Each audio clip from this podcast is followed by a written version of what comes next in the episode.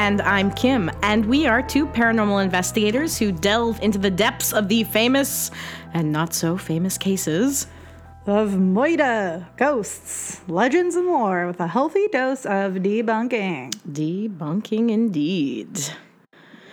Indeed I wish I could. Debunking. Uh, indeed, debunking. I wish I could debunk. I wish I could debunk some of today's case. Ooh, I'm excited to hear about it.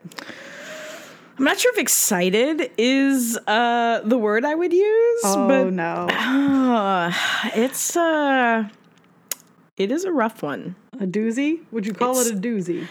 It's it's it's heavy. I would call it heavy. Ah, I was gonna say because you definitely were saying, "Tell me when to stop researching."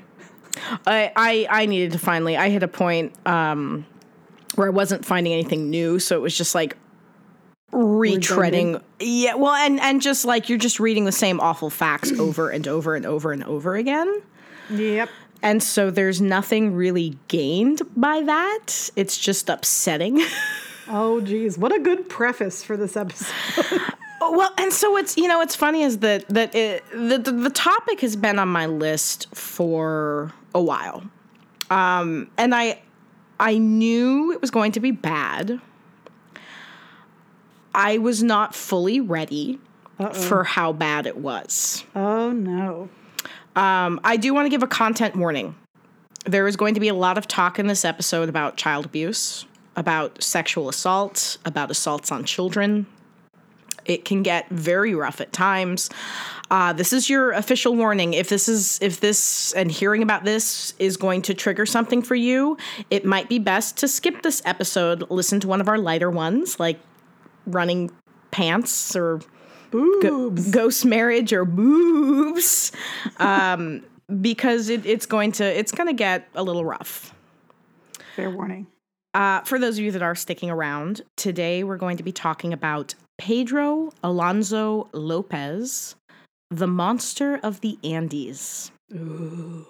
I also want to say a lot of the information I got about his early years came from Jack Rosewood's book, Serial Killers, The Colombian Monsters, as well as Ron Laytner's article, The Monster of the Andes. He actually interviewed Pedro Lopez. Oh, dang.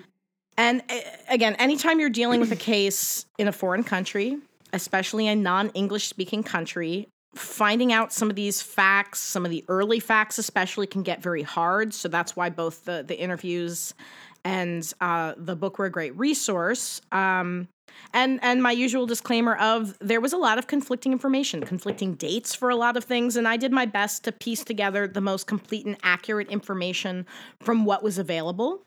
Uh, in some cases, I will indicate the discrepancies, and in other cases, I made a judgment call depending on the source. Okay, that's fair. Pedro Alonso Lopez was born on October 8th of 1948 in Santa Isabel, Colombia. He was the seventh of 13 children. His mother, Benilda Lopez de Ooh. Castaneda, what a name. What a name. Uh, she was, by all accounts, a sex worker. And in certain sections of Colombia, sex work is legal and not uncommon. His father, Ricardo Reyes, was a member of the Colombia Conservative Party. Lopez never knew his father. He was killed in a riot during La Violencia, which was a 10 year civil war in Colombia between okay. the Conservative Party and the Liberal Party, uh, also known as America's Future. but um, I kid. Maybe. Maybe not. Maybe, maybe, maybe not. TBD. We'll see how T- that unfolds. TBD. Let's we'll, we'll report back on that. Uh, Benilda was three months pregnant with uh, Pedro Lopez at that point, at the time of Ricardo's death and this was was very hard on her understandably. His childhood was not the easiest. He would later say i was the seventh son of 13 children of a prostitute in tolima colombia. All the children slept on a big bed behind a drawn curtain while our mother did her business with men. Did her business. Love that. It's the delicate way to say it. So according to lopez she was a violent woman she was prone to beating the children, and he spoke a lot about being abandoned and growing up in filth. Now, the narrative of his childhood differs greatly depending on whether or not it's him talking about it or his mother. Because his mother maintains she was a loving mother and she was good to her children. I mean, That's like what we talk about. Depends on who tells the story, right? Depends on who tells the story. And, you know, uh, I suspect the truth probably lies somewhere in between. That's fair. So when he was eight years old, he left home. According to his mother, he ran away or he was maybe kidnapped by a neighbor and that it broke her heart. Oh. According to him, he was kicked out. Oh, that's a little different. Yeah, well, don't feel too much sympathy. Lopez himself said, My mother threw me out when I was eight after she caught me touching my sister's breasts. Oh no. She took me to the edge of town, but I found my way home again. The next day, she took me on a bus and left me more than 200 miles from home. I was Holy shit. abandoned. Oh my god. I know. I and I have conflicting thoughts here because on the one hand, like an 8-year-old doing something like this is usually a sign that something similar may have happened to him. Hmm. Like children who are acting out sexually like that are are usually repeating something happening to them. Um and like he's a kid, he's 8. And if this is what he's actually doing, this is this is a kid who is in need of serious help. But at this point, it's like 1956 in Colombia. And Lopez comes from a family with very little money or resources. So the other side of me is like, this kid is molesting his sister. I can't fully blame mom for being like, yeah, get out. Sure. I don't know about putting him on a bus On to a take bus. him 200 No, miles away. No, that is not a choice I'd make. Definitely some sort of uh, reprimand of some sort. Right. and if his version of events is true, I don't. I mean, maybe he did run away, and again, maybe the truth is somewhere between these two things. Sure. Uh, it's it is hard to say, and I have a feeling this is one of those things we will probably never have an answer to. So he heads to the capital city, Bogota, where he ran with like a pack of other children who came from similar circumstances. Oh, you're gonna say like wolves. I, that's the way they make them sound. Um, it's these. This was a very common thing, where just these kind of discarded and unwanted children who who ran together.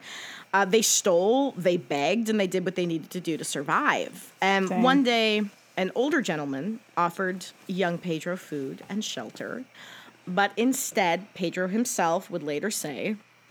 There I was found by a man who took me into an abandoned building and raped me over and Oh, over no. again. I oh, decided then to do the same to as many young girls as possible.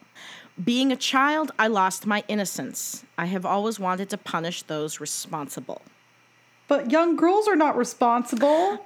Yeah, and that's again, I'm like, what happened to him is absolutely horrific, and he he was abused by people who who he trusted. But like, that's a little bit of a logic leap. I've been abused. I should abuse young girls. Yeah, that's not like one plus one equals two. And I mean, even so, you see, you know, it's it's not uncommon with serial killers who've had contentious relationships with their mother. I mean, Ed Kemper is a great example of this. He was abused by his mother, and Yeah. and the women he killed were stand-ins for his mother until he finally killed his mother. And then did some fucked up shit to her head. In indeed, Gabby, indeed. But but this is is very different. Um, so when he was ten, he was taken in by it sounds like an American couple is what most of the accounts said, mm-hmm. and they wanted to like give him security. They sent him to a school, but at twelve, he was once again abused. This time by a teacher at the school. Oh no. Yeah. So he stole some money, returned to the streets. He continued begging for food, gaining new skills as a car thief. And this led him to his very first arrest at the age of either 18 or 21, depending on the accounts you read. He was sentenced to two years in prison. And shortly after arriving in prison, he was attacked by older prisoners and gang raped. Oh no. And this was the final straw. Over the coming weeks, he would target three of his attackers and slit their throats. Yikes. Uh, and then another discrepancy. So, some of the accounts said that it was considered self defense, so it didn't add time to his sentence. And other accounts said he got two additional years for it. Either way, he was released in 1971 at the age of 23 with a newfound rage in him. Oof. he blamed all women for what he had gone through. He saw his mother in every woman and believed that all women should be punished. Jeez. He left Colombia for Peru, and as he would later say, I went after my victims by walking among the markets, searching for a girl with a certain look on her face, a look of innocence and beauty. She would be a good girl, working with her mother. I followed them sometimes for two or three days, waiting for when she was left alone. I would give her a trinket like a hand mirror, then take her to the edge of town where I would promise her a trinket for her mother. The trick was effective, especially since poor children were easily lured by the gifts and promises of more. His targets were girls between the ages of 8 to 12. Oh my gosh, that's so young. He would later say, It's like eating chicken. Why eat old chicken when you can have young chicken? Oh my god. Yeah. This this pattern continued for years. Girls missing, parents desperate to figure out what happened to them, worried they'd been abducted, run away, sold into the sex trade. And it wouldn't be until 1978 when he would be caught trying to abduct a nine year old girl. Uh, he was trying to abduct an indigenous girl, uh, a member of the, and pardon me if I if I butcher this pronunciation, the Ayacucho tribe. Uh huh. And uh, they decided to punish him by their laws. So they stripped him naked, tortured him for hours, and buried him up to his neck, pouring syrup on him. You know why they pour syrup on you, Gabby? Why? So ants will eat you. Oh my god. Yeah, That and is a what? great punishment. Honestly, I'm kind of fine with it. I'm fine with it for him. Yeah. And you know, he would have died, but a female missionary Oh no. convinced the tribe they should turn him over to authorities, which, okay, sure, yes, that is the proper way to deal with someone. And this is another spot where accounts differ actually pretty greatly. Uh, according to him, she didn't take him to authorities, she let him go. What? She drives him in her Jeep to the border of Colombia and lets him go. that is a terrible idea. That is a horrible idea. And you know what? This is this is just delightful. You know what he said about her? What? I didn't hurt her because she was too old to attract me. Oh my god. Yeah. Yeah. Wow. What a piece of work. Uh, now, a couple of the accounts I read said that he was turned over to authorities. I don't know which one of these accounts actually makes me more angry. So he was turned over to authorities and they didn't care or they deported him to Colombia. In fact, one of the articles even specifically said the police let him go because they didn't care about the quote murder of Indians. Oh my god. It's nice to know that Peru and the United States have something in common. Ay, ay, ay. Should have left him to get eaten by ants. I know. Ah, I had told you this was a rough one. Like this was this was this was hard. This was hard researching. It's still 1978. And you know, Peru, eh, maybe maybe not looking so good for Pedro.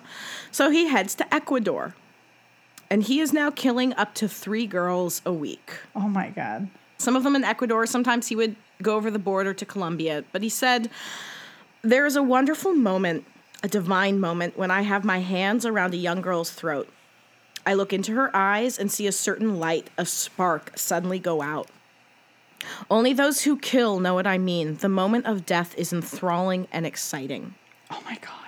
No, this is disgusting. That's what this is. This is That's disgusting. awful. Um, and what's even worse, so he waited until it was daytime. Even if he'd abducted the girls in the in the evening, he waited until daytime to kill them because he got off on them being scared. Ugh. So all of those of you at home, raise your hands if you wish the ants had eaten him. Me? Yeah. Raising. Yeah. This is an audio medium, but both of us have our hands up. Um, he said, At the first sign of light, I would get excited. I forced the girls into sex and put my hands against her throat. When the sun rose, I would strangle her. It was only good if I could see her eyes. I never killed anyone at night. It would have been wasted in the dark. Oh my god. Yeah. He's a literal monster. He's an actual monster. And like that's not a term I throw around loosely. No. Um He then said it took them between 5 and 15 minutes to die. Sometimes I had to kill them all over again. They never screamed because they didn't expect anything would happen. They were innocent. Oh. I hate him. I hate him. I hate him. Um, he would sometimes slit their wrists or their throats to check if they were still alive and if the blood was still pumping. Oh. He tended to dispose of multiple bodies in the same site. So uh, he'd put like three or four girls in the same grave. Um, he liked to talk to them. Of course he, he, did. said, "Oh, this is this is Oh no. my little friends like to have company. I often put three or four girls in a single hole and talk to them. It was like having a party. But after a while, because they couldn't move, I got bored and went looking for new girls. Oh my god, that's horrible. Yeah. Um, what what's even worse is that people are noticing that girls are disappearing. Um, in fact, there was even a mother, she put a notice in the paper, she was putting flyers up everywhere.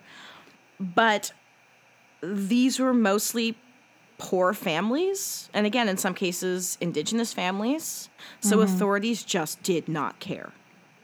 I mean, that also unfortunately sounds familiar. Sounds very familiar. In April of 1979, he traveled to Ambato, Ecuador. And then on May 5th, he met 11 year old Hortensia Garces Lozada. She was selling newspapers to help her family. Her mother was pregnant. He approached her and asked for her help navigating the city. He gave her a 100 sucres to do this. He took her to the outskirts of town under a bridge. He raped her and he strangled her and he dumped her body under the bridge, covering it with newspapers. Uh, A&E's biography did an episode on him, and uh, it was it was actually it was another really valuable resource. Um, they interviewed uh, a number of the family members, and they interviewed some some residents in the area. They they interviewed a woman named Carlina Ramon, and she said.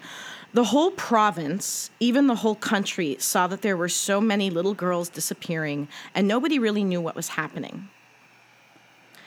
And again, a lot of these disappearances were being attributed to sex trafficking, and poor families, the police just didn't care. There was even some of the police who said the girls disappeared because they'd failed their school year. What? Yeah, which makes me just want to punch people in the face. That makes no sense. Um, Sadly, though, I mean, again, any of you who are familiar with true crime, uh, this sort of thing is is just not uncommon at all. It's not new. and it's not new. Um, marginalized, poor families, uh, sex workers. It's this is this is the pattern. It would take the disappearance of the daughter of a well-known uh, baker in town. The girl was nine-year-old Ivanova Yacome, Yakome uh, in the area that ended up catching people's attention because again, she was from a prominent family he was a respected businessman, her father. And so, oh, hey, now suddenly police are interested. Of course they are. That's how it always works. Her decomposing body was found on the outer parts of town on March 8th. so maybe, huh, maybe something's going on. Did they find any other bodies with her body? No, but shortly after, so the true horror was that a flash flood came through the town and oh, it no. revealed four more bodies. Oh, jeez. And like the police could not ignore this many bodies. No. Um, and the bodies, so they were decomposed to the point where cause of death was a little too hard to determine. Sure. But there was no question they'd been murdered. In fact, um, apparently the, the girls had been strangled so severely that, that a few of them, the eyes had like popped out of their sockets. Oh One my account that I read said that, yeah. Shortly after the flood, uh, Carlina Ramon, who who I'd quoted earlier, um, her and her daughter Alicia uh, had their own close call with Lopez. And I, I will say that when I was doing the research, most of the books and articles referred to her daughter as Maria. But in the interview that, that Alicia gave to A&E, she was referred to as Alicia, so that's what I'm going to continue calling her. Okay. So on Sunday, March 9th of 1980, uh, Carlina was approached by a man who'd been selling trinkets in the market that day, and he wanted to buy food. And she noticed him looking at her 11 year old daughter, Alicia. And Alicia would later say of the encounter, he would look at me funny, strangely, and gesture for me to come over. So I went to my mother and told her, You know what, mommy? This man keeps looking at me ugly and keeps calling at me to come to him. Ooh, Now, don't like Carlina, Carlina, savvy, savvy woman, Carlina, like, she knows what's up and she's suspicious because all of these little girls are missing. So Mm-hmm. she gets some of the other vendors and, like, they follow him, they like tackle him. And he's yelling, you know, oh, I'm a good man, I'm innocent, I didn't do anything. And she's like, mm, I don't care. And I'm calling police. So they called the police. He's arrested. He refuses to speak. Of course. So authorities planted a detective in the cell with him. And they dressed the detective up as a prisoner. And the, as this prisoner persona, he's boasting like, "Oh yeah, I'm also a rapist," in hopes of getting Pedro Lopez to like speak. Confess? Yeah. Uh, the detective, Pastor Gonzalez, said he boasted to me of murder after murder in Ecuador, Colombia, and Peru. it was God. beyond my wildest nightmares. He told me everything. Holy shit. So it worked, but like It not what he was expecting. It was so bad that Gonzalez couldn't continue to listen and ask to be removed. So at this point, Lopez has nothing to lose. So he just starts confessing. He says he killed at least 100 young girls in Ecuador, Oh my god. 100 in Colombia, Holy shit. and 100 in Peru. That's so many people. That is so many people. Uh, the police, they're keeping keeping him in a, a steady supply of cigarettes and chicken and coffee and beer. And apparently, as long as he's getting that, he's happy to keep talking How did nobody catch anything? That's so many people. because people didn't care. That is so awful. And that's, I think, you know, the crimes are horrific, but I think what I keep coming back to is that nobody cared. Nobody cared that all of these children went missing. Uh, so he starts leading them to graves. Body after body is being uncovered. He spent six weeks taking police around to different sites, and he would talk about the crimes like they were nothing he said, I would take her to a secret hideaway where prepared graves waited. Sometimes there were bodies of earlier victims there. Oh my I God. cuddled them and then raped them at sunrise. I put my hands around her throat and I would strangle her. I was very considerate. I would spend a long time with them, making sure they were dead. I would use a mirror to check whether they were still breathing. I liked the girls in Ecuador. They're more gentle and trusting, more innocent. Uh, I love that he referred to himself as considerate. Yeah. That is wild. Oh, I was so considerate. I was so considerate. when I murdered them. He took them to 53, although some accounts say 57 bodies. And then he stopped and he refused to show them anymore. Um, these confessions were enough, though, to, to charge him with apparently 110 counts of murder. That's the direct, well, it's you know one one one country. Uh, the director of prison affairs would say in a press conference if someone takes you to 53 hidden, buried, and murdered bodies and the sites of 20 other graves, says he killed 110 in your area and 100 in each of two neighboring countries, you tend to believe what he says. This is the worst case I have seen in 25 years of police work. Damn. Wouldn't you think it would be a bit of a wake up call for someone in police work? Like, how that much, like, I know that nobody cared, but like, as a police worker in that environment, wouldn't you think like they would feel some kind of shame for not noticing? After, especially, it's like exposed and all these people are finding out about it. Dahmer, Ridgeway, Yeah, but they didn't Gacy? kill 300 people. Ridgeway has 49 confirmed kills. I know, but 300. I, I but I'm just I'm just saying. I mean, Sam Little, he killed sex workers. Nobody noticed. No one pieced any of it together.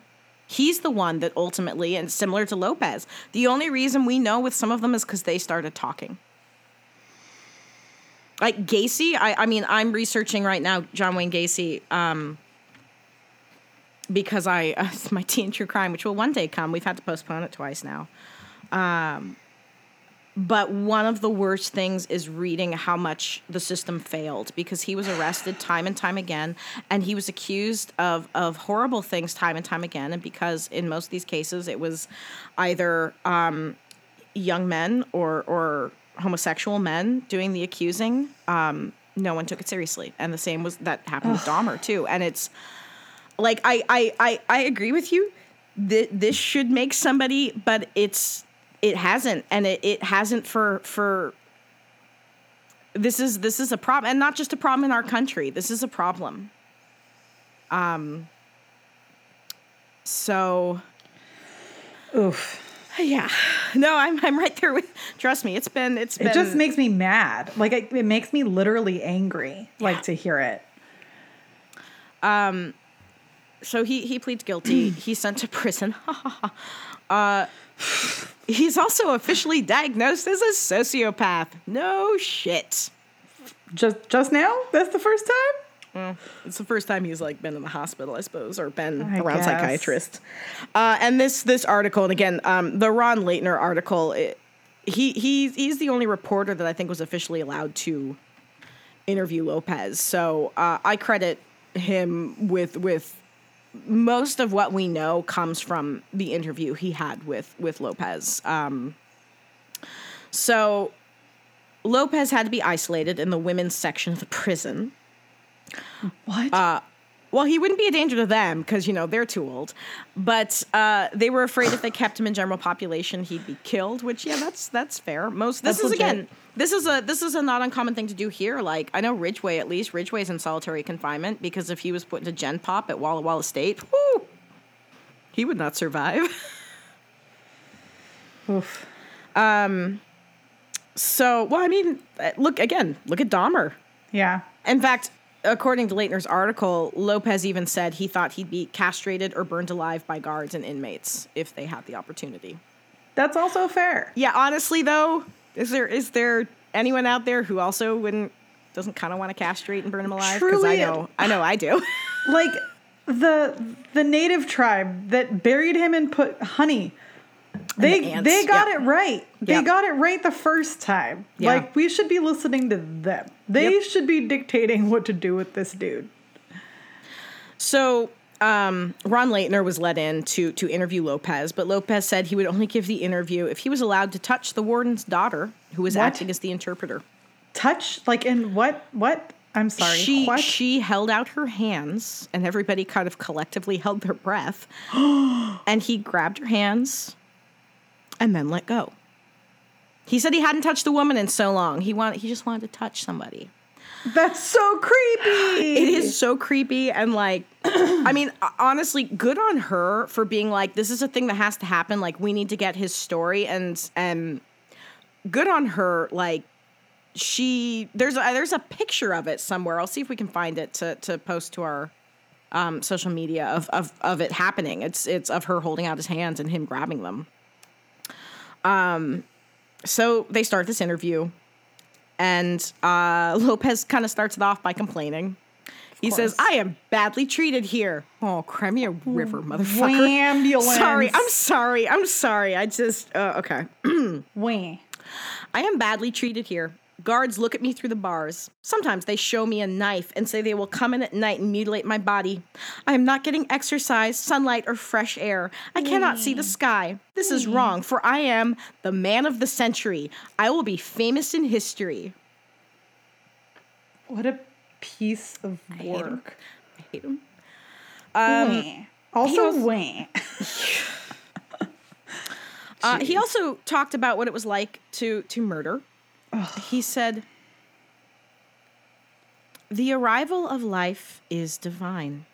It comes through an act of sex, and so if an innocent person dies in the act of sex, it is also divine. What? That person will find heaven without suffering in the world." What the fuck? That's not accurate, sir. Where are you getting this information from?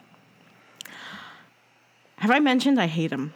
Oh, he's makes me mad.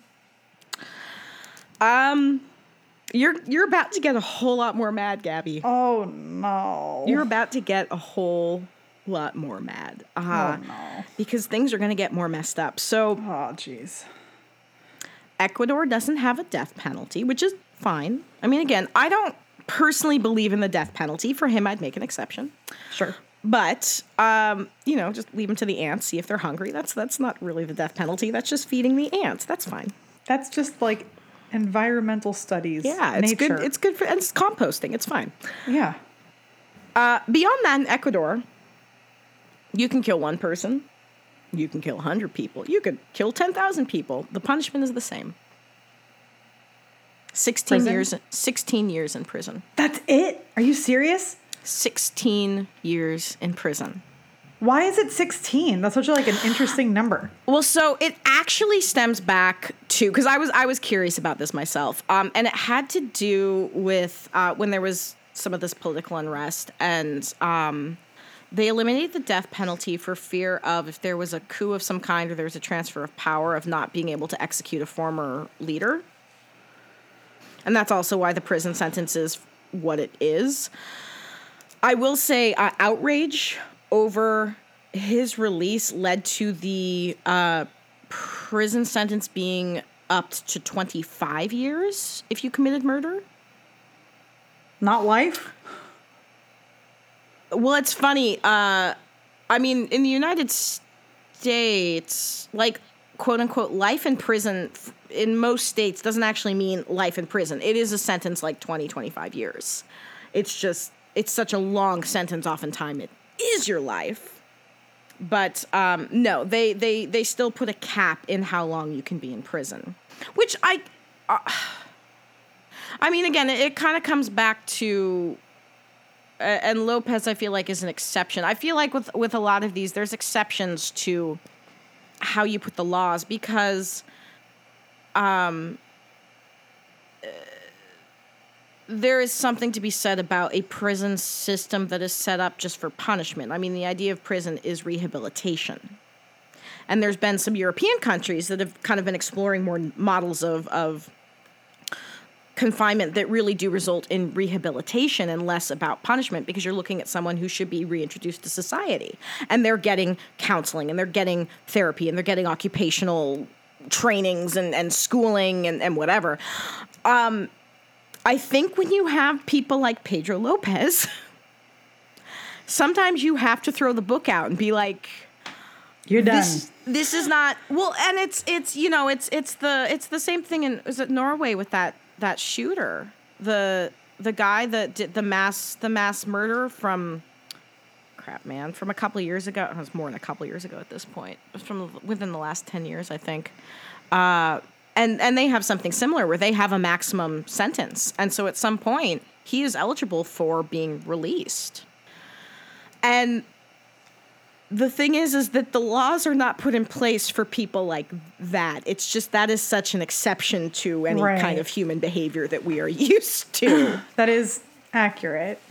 so it's it's almost like you need to make the law and then put an asterisk and be Yep. like there's there there and and i mean i'm not i'm not trying to say that willy-nilly i actually think there should be some kind of like a, a special committee or or something that can examine certain cases that are of a severity that no one can even like who could comprehend something like this I have no idea. so I mean, again, this is a whole other argument and talking that's about reforming the justice tangent. system and whatever. Yeah. But yeah, anyway. So yeah, um, he he's he's eligible to to leave um, after 16 years. Um, 53 girls' bodies have been found. Uh, Oh well, more than that because you're counting. Then there's the other, the the four from the flood, and then the like two others. So I mean. You got you got a lot of girls in there. 50, 59, 60 girls who were found, hundreds more confessed to. Um, what what's even more awful is that, you know, he confessed to killing in in three countries. And it was decided because Colombia, you know what Colombia does have? Hmm. The death penalty. Colombia has the firing squad. Ooh. that'll be a way to go. It was decided that uh, it was too expensive to process and complex to try to process him and send him to the other countries for trial, especially because they didn't have bodies in the other countries. They only had the bodies in Ecuador. That they don't. So on August 31st of 1994, he is released from prison What? at the age of 45. What? And for those of you saying to yourself, but Kim, 1994, that's 14 years in prison, not 16. Yeah, you know what? He was released two years early for good behavior. what the fuck? Good behavior. It's because there were no little girls around. Yeah, all the women in the cell block were too old. They were old chicken. He didn't like it. This is this is this is this is really really rough. Do you understand my rage from earlier? Yes, I completely understand your rage from earlier because now I have your rage Oh from no, earlier. it's it's gonna get better. Oh fuck.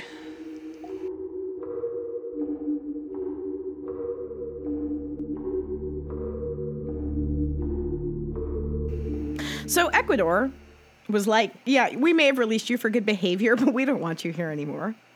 And you're here illegally. So authorities drove him to the border of Colombia, gave him a bottle of water, some food, some clothes, a little bit of money, and we're like, bye. yeah. Uh, understandably, the families of the girls he killed were upset. Oh yeah. In fact, a bunch of them were were ready to get together, a mob to go find him and kill him. Oh, I'm down for that. I support that. If you if you want your heart broken into a thousand pieces, watch the A and E biography episode where they are interviewing some of the family members because it will destroy you listening to them talk and listening to them talk about him and what they wish they could do to him. It will absolutely destroy you. Um, Jeez. Okay. So, uh, in Colombia, he he's only free for a hot second. He gets arrested. He's charged with the murder of Floralba Sanchez uh, 20 years prior. But instead of prison, he was sent to a hospital because he was declared insane. Why? But again, well, I don't know. You, I can't imagine someone who kills 300 girls is super sane. No, but I mean, like, I'm just, I know that you probably don't have the answer to this, but like, what made them decide that all of a sudden now and not earlier? Do you know what I mean? Different, like, different country, different system. I guess, but I, you're still looking at the same dude. One, he did try at one point to pass off that he had another personality, although I don't think anyone bought that. I don't think he even stuck with that that long. Um, I'm not sure. I'm not sure exactly why. I know that's kind of a, Uh, but he, he was declared question. insane. He was sent to to a, a hospital, and that was the end of it, right? Nope, never is. Right, Cavi? Yeah, maybe. No. Oh. Um, he was released again in February of 1998 when the psychiatrist deemed him sane. Who was this psychiatrist? I don't know, but they should be fired. They suck at their job. Uh, he had to pay a whole fifty dollars in bail. what? Go Justice. Uh, he was supposed to check in once a month, and to the shock of absolutely no one, he didn't. He wow, was this is my gone. surprised face. Yeah, he made one visit to his elderly mother. Oh, what'd she have to say? He asked for his inheritance, and she said, "All I have is this chair and this bed." And he takes them and puts them on the porch. He says, I'm either going to sell them, and if no one wants them, I'm going to set them on fire. He Wow. sells them, and then he takes off. Uh, what's what's even more awesome? This guy is so messed up. He is so cocky. He said during this interview with uh, with the, the reporter, he said, "Someday when I'm released, I will feel that moment again. I will be happy to kill again. It is my mission." That's a really good indicator of a person to release from prison. right? So in 2002, a warrant is once again issued for his arrest when more bodies turn up that seem to match his MO. Wow, but beyond a, surprise, surprise. yeah, shock face. Beyond a handful of sightings, uh, no one has concretely seen him in well over 20 years. I think his mother is actually the last confirmed sighting we have of him. Wait, so he's still out there? Oh, Gabby, he's still out there. Now, there's a few theories. Uh, one of the theories is that vigilantes got to him, and I know the world will weep if that is the case, but he could still very well be alive, and he would be about 73 years old today. Dude, fuck that guy. Fuck that guy. Um, I can't believe he's still out there. That's wild. I mean, again, it's weird to say, like, the only thing I hope is that an angry mob did find him and kill him and bury him back in the ground and let ants eat him. yeah. Um, to fuel your rage a little bit more, another quote from his interview. He said, But I am not sorry for what I did. How can anyone judge me? I came from poverty that others cannot explain. Bullshit. You just killed a bunch of poverty stricken girls from poverty stricken families. Yeah. You, you you repeated the cycle. I mean, again, this is this is not someone who has remorse. If he still is alive, you can absolutely bet if he He's is still capable, killing. he is still killing girls. Oh, 100%. this is such a glaring example of how of how children and I mean I, I'm I'm counting him initially in this. As a child, he was failed. Um but he made choices from what happened to him. He made choices and uh I I also have to say and I when I'm doing research, something that's really important to me is is finding out names of victims because I think it is important to say their names. I agree. Um I I the sheer number of people he killed is is so massive. It's even kind of hard to comprehend. But beyond the three girls whose names I mentioned, the I'm sorry. The only other name I could find was Isabel Christina Recalde. Of 300 girls, Oh my God. four names. And I want that to sink in. Because when, you know, recently we had the the case, the Gabby uh, Petito case, which was which was horrific and very sad. But there were people who were angry about all of these missing and murdered people, usually people of color, indigenous people, who don't get the attention. And this right here 300 girls and four names. Wow. That's that's just I like it's it's so awful and not even just awful, but just the fact that like these people had names. Why don't why don't we have them? Why don't like, we have them? It's and it's not like there's no families. Clearly there's families. Like that's just do you think that there might be like the reasoning is is maybe families not wanting to give up the names of, of their loved ones or is it just I think most of them weren't identified. Oh The the names I gave you, um, and I talked about some of the family interviews. Those were all from the girls who were named. I think in most of the cases they don't. The, the bodies were too decomposed. They couldn't identify them. In the other countries, their remains were never found. So it's a combination of missing missing people and bodies that can't be identified. Yeah.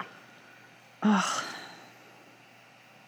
Um That's terrible. it's it's it's horrific and and it's sad and it's sad that this was happening and the police weren't doing, anything, about, it. so that is pedro alonso lopez God the monster it, of the Kim. andes.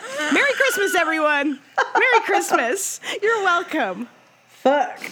i'm sorry Uh, like this one this one really really got to me. Oh.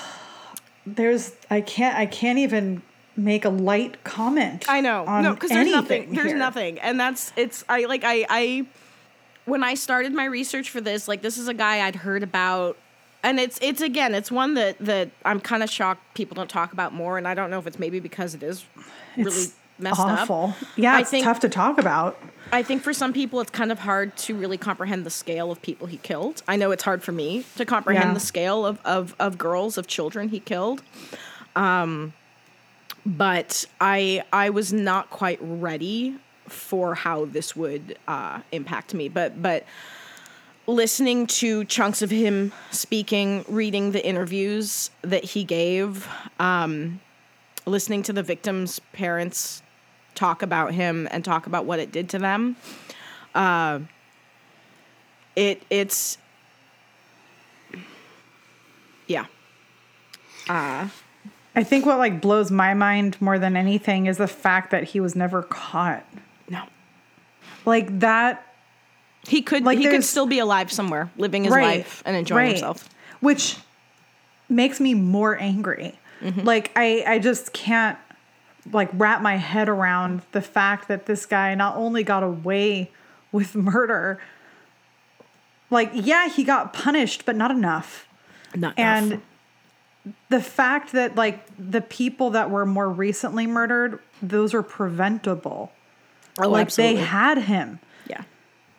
they could have prevented those murders but like because of a system that has a stupid number tied to a punishment with weird outliers that no one ever took into account Which He's still to, out to there? Be, to be Like- fair, most of us don't think when we're making laws. Yeah, but what if someone kills three hundred children? then maybe there needs to be like an adjustment to that where you actually like well, give that's, someone a punishment that's deserving that's that was one of the things that I I think that that I think there's always going to be outliers to some of these laws where and, and not willy nilly, like not just they did a horrible thing. We should just punch them right away. Like again, we're joking about the ants, but like I i'm do not think- joking I do think there needs to be something in place that acknowledges sometimes we're going to encounter some crimes that are beyond our normal comprehension and require a different set of standards and a different set of review. And it's not something you can plan for. You can't predict that, again, you're going to find a, a mass grave of 50 something children. Uh, but it's, it's, every one of these children was failed. Yeah. They were failed absolutely. Um and and uh go hug your your person hug your pet hug your kid uh, hug your stuffed Hugh Jackman pillow. I don't know. you have a stuffed Hugh Jackman pillow? no, I have a I have a sequin Nick Cage pillow. I just I don't know. It sounds like something someone might have or a One Direction. I don't know. What what are the kids like these days? Hugh Jackman. Um, I don't know why that's what came to my mind, but like, take take a moment, uh, pause, go drink some water, go go hug something, someone, and pet like a guinea pig, watch something funny, listen to something funny, watch something funny, light. listen to something funny. Um, this, this one was definitely a doozy. yeah, this this took this this went in a direction again. I fully am going to admit I was not ready for where this went. I was not. Um, I wasn't either. I, I remember when we were talking about this briefly, when we were going through topics, I did not expect it to take that turn. neither did I. And I again, Wow. I think because even when we and and this comes back to our earlier point, like when we were talking about this, I knew the number attached to him was three hundred, but it it looking at it, reading it on a piece of paper, I could somehow divorce in my brain what that really meant. Yeah, until you do the like- research and like listen to the families talking and all and that. And you see and it, and the the full impact really hits you because it's like looking it up and being like oh he killed 300 people like wow that's completely messed up but it it it feels very detached very clinical very cold and you see the reality of it and um and you see how it could have been prevented and it, it's just you get angry you get sad uh you get frustrated all of it all of it. I've been experiencing while researching this the poor poor city of geek boys. I in the message earlier today i was i went off for a little bit on on just how upset i was and like i wanted to punch some dicks and it's they're all they're all boys so you what know else is new? I know, I know, but like they're all boys, and I think when I sometimes say like I want to punch some dicks, and they're like girding their loins. Um, but it no this this one this this this one really got to me, and I was not I was not ready for it. And and listeners, I'm I'm sorry. Um, I I I both feel like this is something we're not ready to hear, but also something we have to hear at the same Yeah, time. Like no, I agree. I actually think like we need to talk about more cases like this. yeah, like it, it needs to be addressed people need to hear about it you need to not just hear about the white women that are murdered and put on the news and front pages of newspapers when all the indigenous people that go missing and are murdered are unknown. There's no names. There's nothing done about them. And regardless of where you are in the world, unfortunately, this is a a, a good example of you know some of those unfortunate police consistencies are consistent elsewhere too. Um, and money talks and racism talks. Um, it's awful. Um, but if we don't talk about it, some people might not hear about it, and it might just give you a little bit of motive to learn more about what you don't know and Um, give I, I exposure. will say um, before we before we move on to our lighthearted our creepy critics corner, I want to uh, take a moment for those 300 girls whose names we don't know to just take a moment to think about them.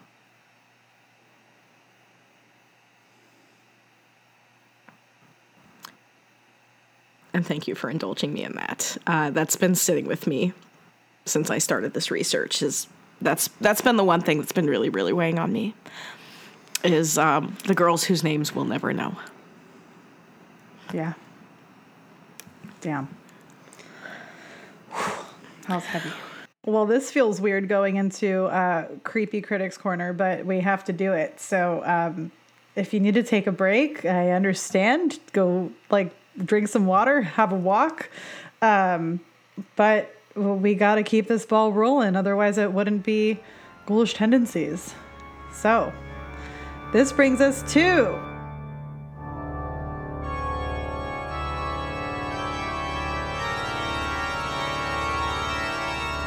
Creepy Critics Corner. Creepy Critics Corner.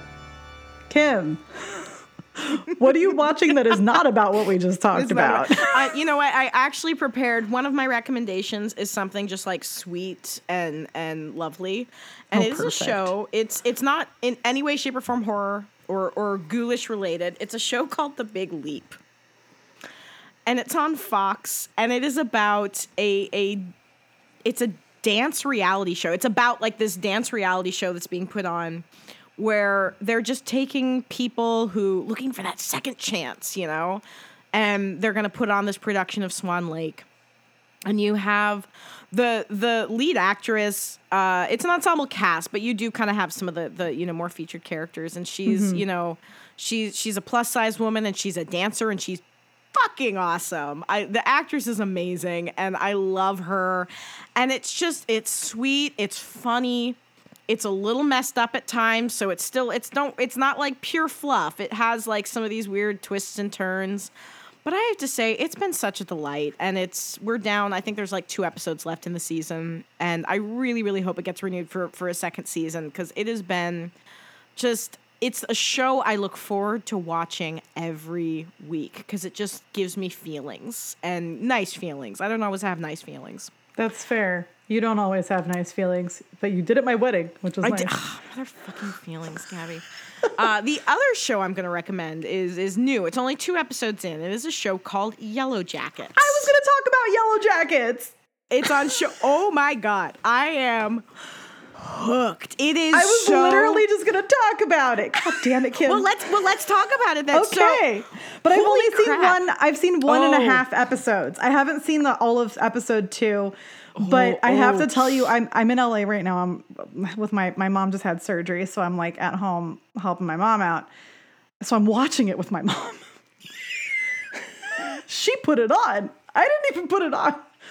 She put it on. Anyway, tell me on? what your thoughts are and, and we'll we'll continue. I- I think I so for those of you who are unfamiliar, the the basic premise of the show, and it flips between two times. It's uh what ninety. Mm-hmm. I think it's 99 or 98. No, ninety. Yeah, it's it's the it's the the Late mid to late 90s. and then twenty twenty one. And um, you're following this girls' soccer team, the Yellow Jackets, who make it to nationals, and they are on a plane. And it's one of the players' parents, I think, is is Like wealthy. private so jet, yeah, it's a private charter plane, and the plane crashes. And you don't know what happens yet. You just know that some real messed up stuff happens, like mm-hmm. cannibalism is among the things that that that is hinted in episode one. This isn't really a mm-hmm. spoiler, uh, because it you you see this relatively quickly that something messed up is going on, and you're flipping back and forth between scenes from what happened when the plane crashed and leading up to the plane crash, and what's happening now with those who've survived and that something happened, something really messed up happened, mm-hmm. but you're just being fed these small Pun snippets intended. and details. Yeah. Bum, bum, bum.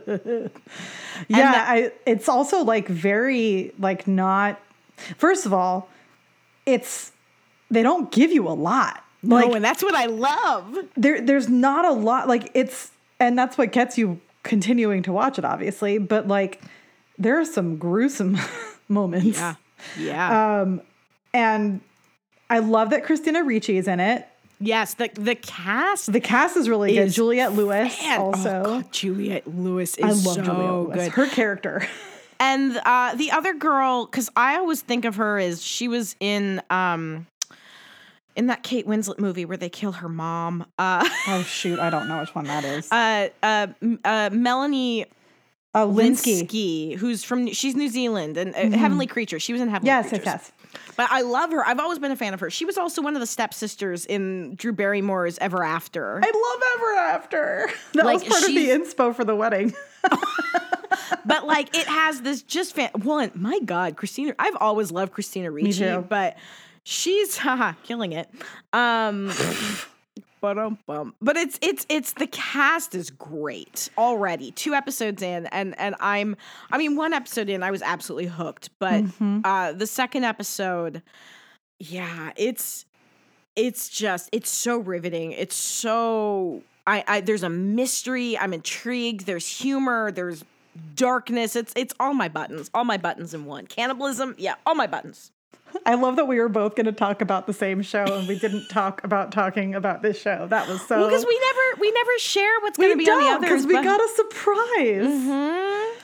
But dude, like, so uh, was that it? Was there anything else that you wanted to talk about before I? I'll, i was saying Start go- you, talking? you you go ahead because i've talked a bunch Okay. So what's funny is that part of being at my parents' house is hanging out with my mom post surgery and watching TV. So I'm trying to find things to watch that I think my mom will enjoy, that I also will enjoy, which those two things do not often intersect. Um, Fair, fair. But I like you'll you'll find this entertaining. Um, of the things that I tried to watch with her, I was trying to find something that wasn't too weird or horror y or I don't know, spooky, whatever. Um, or even just like I love stupid humor and my mom hates it. She just complains that it's dumb the whole time, but I think it's great. So it's just, you know, it depends on the mood. So I've been watching three things with my mom.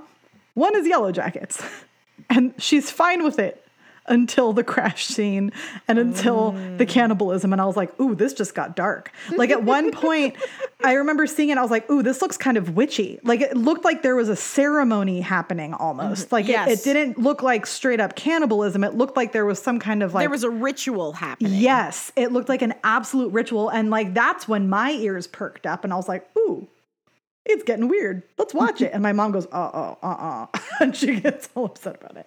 And then I was like, okay, what else can we watch? So we start watching Mindhunter because she Oh, I liked it. Mindhunter, I yeah. love Mindhunter. That's such a great show. And so Mm-hmm. we get to season two of Mindhunter, focusing on BTK. you mean my pen pal So I told my mom about your pen pal. she gets all upset about it. Why do you guys like this weird stuff? I can't believe he wrote her a letter. just one please I know, but it was just it was funny like like the look on her face. And then she, I, she was like she's telling my stepdad, she's like, "Do you know who BTK is?" And he's like, "Huh, I think."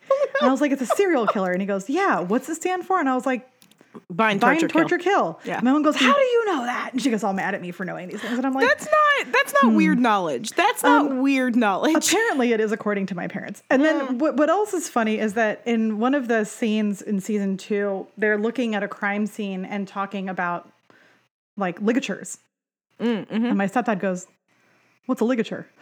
I was like, Oh, I have I can- diagrams. I'm like, let me explain. And my mom goes, How do you how do you know all that?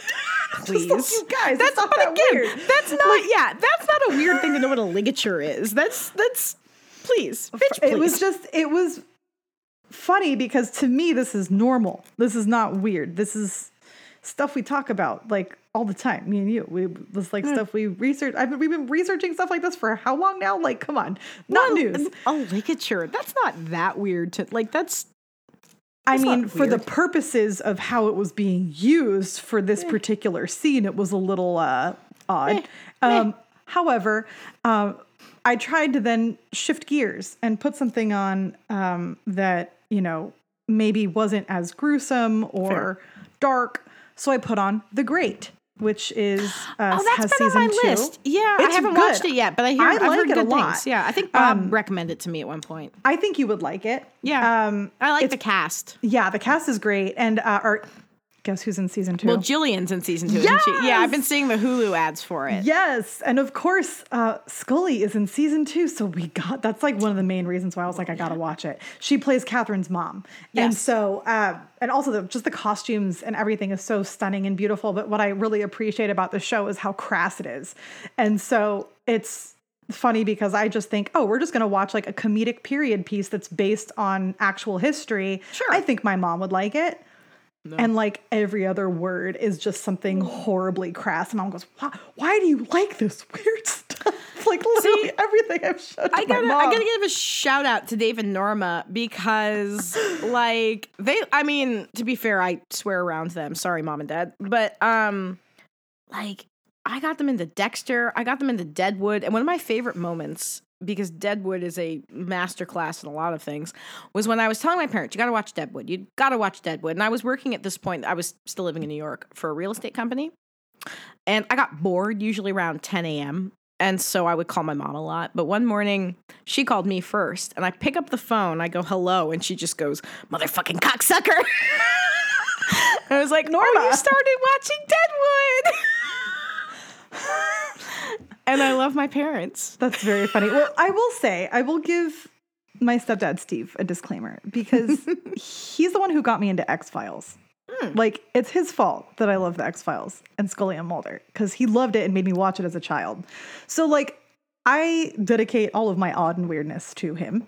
Um, however, he is a um, he's like the head of the beha- behavioral health for the fire department, and Sure. like so I thought he would really like Mindhunter because it focuses on behavioral health and it's also based on on true characters. yes, true I mean, true people loosely loosely based, but but, based, and a lot of the serial killers and written by mm-hmm. written by the one of the main people who discovered the terminology of serial killers. Like well, not written by, but not yeah. not well produced by. He wrote a book. It what's I'm blanking on his I mean, name. Mindhunter is the name of the book. right? You mean but- Douglas? Yeah, John Douglas. Yeah, Douglas and Ressler, the two Yeah. who the two main characters are based on. Yeah. Yeah. And so I, I think like that's just really interesting. And I like we've talked about this before. I get very excited about shows that take fact and make it into a show. Mm-hmm. Something and they use historical, yeah. actual references that are accurate and it's not so overblown that it becomes fiction. Like I I appreciate that. And like the fact that you can put a storyline on it that is entertaining. Even better, right? Mm-hmm. Um, and also just the casting in Mindhunter of all of the serial killers. Kemper. Oh my god! Oh my Ed God, I know. Kemper, I can't even handle. Like it's just It's so so, good. good. It's so somebody good. on YouTube put a, a back and forth of like Ed Kemper and the actor playing Ed Kemper, and like it's creepy. it looks like one of my old friends, and I pointed it out to them last week. Oh, but um, anyway, my stepdad loves Mindhunter, and he actually like really liked watching it. So we found a common denominator in the family. It is Mindhunter. it is. I'm. It's shocking and surprising my parents about how much I know about serial killers, but like, eh, still interesting. You win some, you lose some. You But some, um, lose some. I just think it's funny how judgy they get about it. Anyway, that's what we've been watching in this household lately. no, legit, legit. Well, thanks so much for listening, everybody. I'm sorry if this episode was a little bit sad, but sometimes we need to have a sad one to just shake you and realize that this these crazy people are still out there. Well, and Um, that, that this, I will say that the the reality of the things we talk about when we're talking about Yes. especially killers and murders and disappearances like It's not all cupcakes and rainbows. it's it's it's serious stuff and there's people's lives and people's families and it's yeah it's not just entertainment Correct. But it is knowledge and take that Yeah. run with it. yeah So thank you for listening. If you would like to check us out on social medias, we are Ghoulish Tendencies Podcast, basically anywhere you look it up. Um, our website is ghoulishtendencies.com. All of our show notes, references, any kind of previous episodes, uh, every social medias are on there too. So whatever you want to find, just just look, and I promise you will find us. Uh, but if you like what we do, we also have a Patreon. If you would like to contribute to it, it's going to be revamped by the beginning of this year or next year. Sorry, 2022. I don't know what day it is baby. or Yeah. what time it is or what year it is, but you know in the future it will get revamped. Um, but if you do like what we do and can't contribute to Patreon, head on over to Apple Podcasts and provide a rating and a review. We really, really appreciate it.